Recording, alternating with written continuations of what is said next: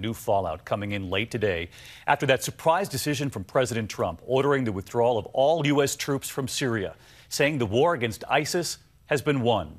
But tonight, even some key Republican senators say this is a very dangerous move. Here's ABC's chief global affairs correspondent, Martha Raddatz, tonight.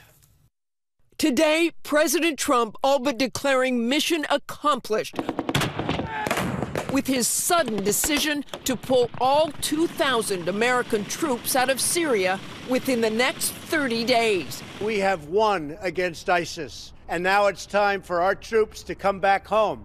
The move flies in the face of what many of his own advisors on Syria were saying just days ago. If we've learned one thing over the years, enduring defeat of a group like this means you can't just defeat their physical space and then leave. You have to make sure the internal security forces are in place to ensure that those security gains are enduring. With regard to stabilization, we still have a long way to go. As a candidate, Donald Trump said the decision to withdraw all U.S. troops from Iraq in 2011 created a vacuum for ISIS to fill. I oppose the reckless way Obama, Clinton left Iraq.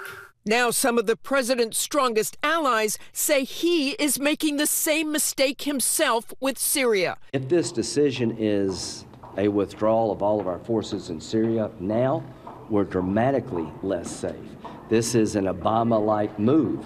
Colossal, in my mind, mistake, a grave error. ISIS is not defeated. So let's get to Martha Raddatz, who's been covering this for years. And Martha, Republican senators were blindsided by the president's announcement. Lindsey Graham tonight calling, quote, a big win for ISIS. That, that's right, David. ISIS has lost almost all of its territory, but 2,000 fighters remain, and there are concerns going forward about intelligence. If you don't have troops there, it is harder to get good information. David? Martha Raddatz with us from the Washington Bureau tonight. Martha, thank you.